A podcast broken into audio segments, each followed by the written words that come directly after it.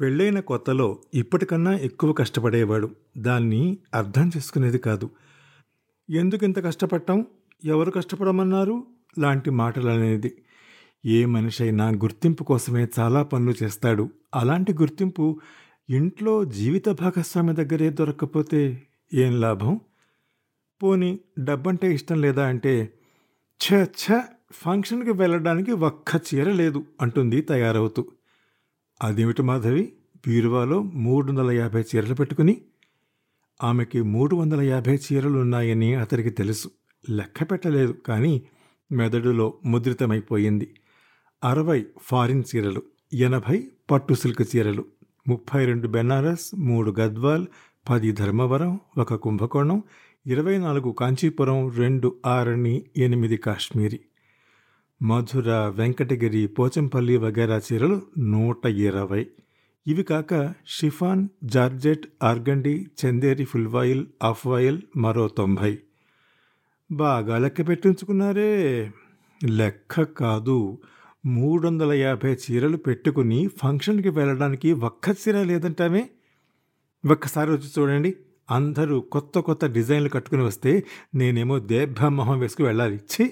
దేనికైనా పెట్టి పుట్టాలి. ఎప్పుడు ఇవే చీరలు కట్టుకొస్తుందని అందరూ నవ్వుకోరు. మరి ఉన్న చీరలన్నీ ఏం చేస్తావు? ఆశ్చర్యం గొంతులో నిండుతోంది. ఎన్నున్నాయి? అదే మీ జనరల్ మేనేజర్ గారిని అడగండి. ఎన్ని చీరలు ఉన్నాయో వాళ్ళ ఆవిడకి. ఆవిడ కూడా ఈ ఫంక్షన్కి వస్తుందా? వస్తుంది ఏ? ఇప్పుడు వాళ్ళ ఇంట్లో కూడా ఇదే వాదన జరుగుతూ ఉంటుందని నా ఉద్దేశం. ఆవిడ నీ గురించి వాళ్ళ ఆయనకు చెప్తూ ఉంటుంది. ఇలాగే. చాలండి ఇదో తర్కం నేర్చుకున్నారు. అవును తర్కమే. రాత్రింబవళ్ళు కష్టపడితే ఎవరు పడమన్నారు? మిమ్మల్ని చేసుకోవటం కన్నా గుమాస్తాను చేసుకోవడం సుఖం అంటావు మళ్ళీ ఫంక్షన్కి వెళ్ళాల్సి వస్తే ఒకసారి కట్టిన చీర మరోసారి కట్టాలంటావు. ఎలా నీతో? చీచీ పెళ్ళానికి ఎవరన్నా మంచి చీర కొనపెడదామనుకుంటారు కానీ ఇలా వాదనలతో కడుపు నింపుదామనుకోరు. అతనికి విసిగొస్తోంది. ఎంత చెప్పినా అర్థం చేసుకోలేని భార్యను చూసి. ఫంక్షన్కి వెళ్ళగానే పది మంది కళ్ళు తన మీద తన చీర మీద పడాలి. తను సెంటర్ ఆఫ్ అట్రాక్షన్ కావాలి. అది కోరిక. జీవితంలో మరే అచీవ్మెంటు లేని స్త్రీలకి ఇంతకన్నా పెద్ద కోరికలు ఏముంటాయి అతడికి ఇంకా ఆ కళే గుర్తొస్తోంది. ఎందుకు వచ్చిందా కళ అందుకే పురుషులు రేసులు క్లబ్బులు పట్టుకుని తిరుగుతారనుకుంటా. మరి తనేం చేయాలి? ఆ రాత్రి అతనికి మరి నిద్ర పట్టలేదు. పక్క మీద చాలాసేపు అటు ఇటు పొర్లాడాడు. అతడికి తన గతం గుర్తొచ్చింది. ఒకప్పుడు కటిక నేల మీద పడుకుని భవిష్యత్తు గురించి ఆలోచించేవాడు. ఇప్పుడు వర్తమానం గురించిన ఆలోచన భవిష్యత్తును గురించిన ఆలోచనలలో ఆనందం ఉంది. మనిషి వర్తమానం గురించి ఆలోచిస్తున్నాడంటే బాధలో ఉంటాడనమాట తనతో వచ్చిన పెద్ద చిక్కేమిటంటే ఏమాత్రం అభిప్రాయ భేదం వచ్చినా వెంటనే సర్దుకుపోలేడు. ఒకరోజు ఏదో పెళ్ళికి పక్కింటి ఆవిడ చీర కట్టుకుని ఆవిడ నగలే వేసుకుని తయారయ్యింది. మళ్ళీ మామూలు గొడవే. ఇన్ని నగలు చీరలు ఉండగా వేరే వాళ్ళకి వాడటం ఏమిటి? అతడు చిరాకు పడ్డాడు. ఇంకొకరి చీరలో ఆమె కనబడటం చాలా ఇరిటేటింగ్గా అనిపించింది.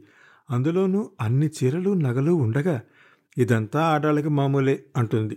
తను చిరాగ్గా పడుకుంటే ఛీ ఏ మొగుడైనా పెళ్ళాన్ని బతిమాలి మంచి చేసుకుంటాడు. అది కూడా తెలియదు. కర్మ అంటుంది. ఎందుకు చేసుకుంటాడు? రాత్రి అయ్యేసరికి ఆమె కావాలి కాబట్టి. తప్పు తనదే అనిపిస్తే పగలే చేసుకోవచ్చుగా. అవసరం వచ్చినప్పుడే ఎందుకు చేసుకుంటాడు? ఈ విషయం గుర్తించి కూడా గుర్తించనట్టు కనబడటం ఆడవాళ్ళ అజ్ఞానమా లేక తెలివ? ఏదేమైనా ఈ రకమైన దూరం తమ మధ్య నుంచి పోదు. ఆమె వైపు నుంచి కూడా ఆలోచించడానికి ప్రయత్నించాడు. పిల్లల్ని స్కూలుకి తీసుకెళ్ళడం పెళ్ళంతో కలిసి కూరగాయల మార్కెట్కి వెళ్ళడం పొద్దున్నే పదింటికి ఆఫీస్కి వెళ్ళి సాయంత్రం ఐదింటికి వచ్చేయటం చాలా మంచి విషయాలు. ప్రతి స్త్రీ కోరుకునేది అదే. కానీ రోజు రోజుకి మనిషి జీవితం సంక్లిష్టమవుతున్న రోజుల్లో జీవన వ్యయం పెరుగుతున్న రోజుల్లో ఇది సాధ్యమేనా? అసలేమీ సాధించిన వాళ్ళు కూడా ఐదింటికి రావటం లేదు అని గ్రహించదే. పక్కింటి ఆయన్ని చూడండి. భార్యని ఎంత ప్రేమగా చూసుకుంటాడో అంటుంది. ఈ పక్కింటి వాళ్ళందరినీ మిషన్ గన్తో కాల్చి చంపేయాలి. తన సంసారం తప్ప ప్రపంచంలో మిగతా సంసారాలన్నీ హాయిగా ఉన్నట్టు ఆడవాళ్ళందరికీ అనిపిస్తుంది. ఎందుకో? పది సంవత్సరాల క్రితంలాగే బట్టల ముఠ మోస్తూ ఉంటే ఏముండేది? శర్మగారు తనని కలుసుకోకపోతే ఎలా ఉండేది? అనుకున్నాడు గతం గుర్తొచ్చింది. పట్నాల్లో వీధి వీధి తిరుగుతూ అతడు విషయం గుర్తించాడు. రోడ్డున పోయేవాడి బట్టలు సాయంత్రం అయ్యాక ఎవ్వరూ కొనరు. భర్తలు ఇంట్లో లేనప్పుడే కాలక్షేపం కోసం పిలుస్తారు. ఒకటి అరా కొంటారు. కాబట్టి ఆ సమయంలోనే అమ్మటం మంచిది. మిగతా వేళల్లో తిరగటం అనవసరం. అందువల్ల సాయంత్రం పూట పనిచేయడానికి అతడు బట్టల షాపులో చేరాడు. ఒకరోజు ఒక ఆయన వచ్చాడు. దాదాపు యాభై ఏళ్ళుంటాయి షాపులో యజమానితో సహా అందరూ ఆయన రాగానే లేచి నిలబడ్డారు. బయట అద్దాల్లో మోడల్ బొమ్మకి కట్టిన చీర చాలా బాగుంది. కారులో పెడుతుంటే అట్రాక్ట్ చేసింది. అది ఇవ్వండి అన్నాడు. హడావిడిగా యజమాని రవి వైపు తిరిగి ఆ చీరవు అని కూల్ డ్రింక్ తెప్పించడం కోసం వెళ్ళాడు. రవి ఒక చీర తీసి ఇచ్చాడు. ఆయన దాని వైపు పరీక్షగా చూసి ఇది కాదు బయట బొమ్మ కట్టింది అన్నాడు. అదే ఇది ఒకటే శారీ సార్. కానీ అది బాగుంది. రవి ఆయన వైపు చూసి నవ్వాడు. ఎంత బాగున్నా షోకేస్లో కట్టిన చీరలు ఎప్పుడూ కొనకండి సార్. రోజుల తరబడి ఎండకి అవి కలర్ షేడ్ తప్పిపోయి ఉంటాయి. ఆయన మొహంలో ఆశ్చర్యం కనిపించింది. కానీ ఈ చీరకి దానికి తేడా ఉన్నట్టుందే. చీరలో లేదు సార్. కట్టడంలో ఉంది. ఆయన ఈసారి అతడి వైపు ఒక క్షణం కన్నార్పకుండా చూసి సరే ప్యాక్ చేయి అన్నాడు. అని యజమాని దగ్గరికి వెళ్ళి కూల్ డ్రింక్స్ తీసుకున్నాడు. ఇద్దరు కౌంటర్ దగ్గర మాట్లాడుతూ ఉండగా ఎవరా కుర్రాడు? దూరంగా చీరను ప్యాక్ చేస్తున్న రవి వంక చూస్తూ అన్నాడు. సాయంత్రం పూట పార్ట్ టైం చేస్తూ ఉంటాడు సార్. సాయంత్రం పూట ఇంతకు ముందు సిస్టమ్ లేదే. పగలంతా ఎక్కువ రష్ ఉండదు. సాయంత్రం పూట ఓ రెండు మూడు గంటలు నలుగురు ఐదుగురిని పెట్టుకుంటే బాగుంటుంది. ఎక్కువ జీతం ఇవ్వనవసరం లేదు. ఈ సలహా కూడా ఆ కుర్రవాడే ఇచ్చాడా? అంటూ కారు వైపు నడిచాడు. ఈ లోపల రవి చీర ప్యాకెట్తో వచ్చాడు. అయ్యగారు కారులో పెట్టు అన్నాడు యజమాని. ఆయన కారులో కూర్చుని స్టార్ట్ చేస్తుండగా రవి ప్యాకెట్ అందజేశాడు. ఆయన చీర అందుకుంటూ ఎప్పుడూ కస్టమర్లకి ఈ చీర కొనకండి అని చెప్పకూడదు అన్నాడు క్లుప్తంగా. మన దగ్గర రెండో చీర అలాంటిదే ఉన్నప్పుడు మొదటి చీరలో లోపం చెప్పడం ద్వారా కస్టమర్కి నమ్మకం పెరుగుతుంది. రెండో చీర ఎలాగో ముడవుతుంది సార్. కారు కదిలి వెళ్ళిపోయింది. రవి లోపలికి వచ్చి పక్కనున్న సేల్స్మన్ని అడిగాడు. ఆయన ఎవరు అని. శర్మగారు తెలీదా? తేజ టెక్స్టైల్స్. రవికి షాక్ తగిలినట్టు అయింది తేజ టెక్స్టైల్స్ చైర్మన్తో తను మాట్లాడాడు. ఆయనకి తను చీరల గురించి చెప్పాడు. ఒకప్పుడు తేజ టెక్స్టైల్స్ ఎంతో ప్రసిద్ధి కానీ అది గతం. శర్మగారికి గుర్రపందాల అలవాటు ఉంది దాంతో లక్షలు పోయాయి. తాగుడు అలవాటయింది వ్యాపారం మీద ఉత్సాహం పోయింది. క్రమంగా ఆ కంపెనీ మూతపడే స్థితికి వచ్చింది. ఇది వర్తమానం. ఆ మరుసటి రోజు మధ్యాహ్నం మూడింటికి ఒక అమ్మాయి వచ్చింది షాప్కి. ఆమెకి పాతికేళ్ళుంటాయి యవ్వనంతో మెరిసిపోతోంది. లోపలికి రాలేదు షోకేస్ దగ్గరే నిలబడి బొమ్మను చూస్తూ అందుకే నేను కట్టుకుంటే ఆయనకు నచ్చలేదు అనుకుంది స్వగతంగా. షాపు యజమాని పరిగెత్తుకుంటూ వచ్చి ఏమైంది మేడం? అన్నాడు కంగారుగా. నిన్న ఆయన ఇక్కడే కొన్నారటగా ఇలాంటి చీర? అవును మేడం. ఈ బొమ్మలో ఉన్న అందం నేను కట్టుకుంటే సగం కూడా రాలేదన్నారు. అదేమిటో చూద్దామని వచ్చాను నవ్వింది. ఎవరు దానికి కట్టింది? రవి అని కుర్రాడు మేడం. ఆమె కారు దగ్గరికి నడిచి కారులో కూర్చుంది. ఆమెకెందుకునో నవ్వొచ్చింది. బహుశా భర్త మాటలకి కాబోలు. ఆడవాళ్ళు షోకేసుల్లో బొమ్మల్లా ఉండాలని ఏ భర్త అయినా కోరుకుంటాడు. కుదరకపోతే విసుక్కుంటాడు. ఆ కుర్రాడెవరో కట్టాడు. ఇది ఒక ఆర్ట్. వెనకే వచ్చిన షాపు యజమానితో చిరునవ్వుతో అంది. ఆమె మొహంలో ఎప్పుడూ చిరునవ్వు జరగకుండా ఉంది. అదో అందాన్ని ఇస్తుంది. రవి అని సాయంత్రం పూట వస్తాడు మేడం. పగలంతా సొంతంగా వీధుల్లో అమ్ముకుంటాడు. ఆ అమ్మాయి నవ్వుతూనే తలూపి కారు స్టార్ట్ చేసింది.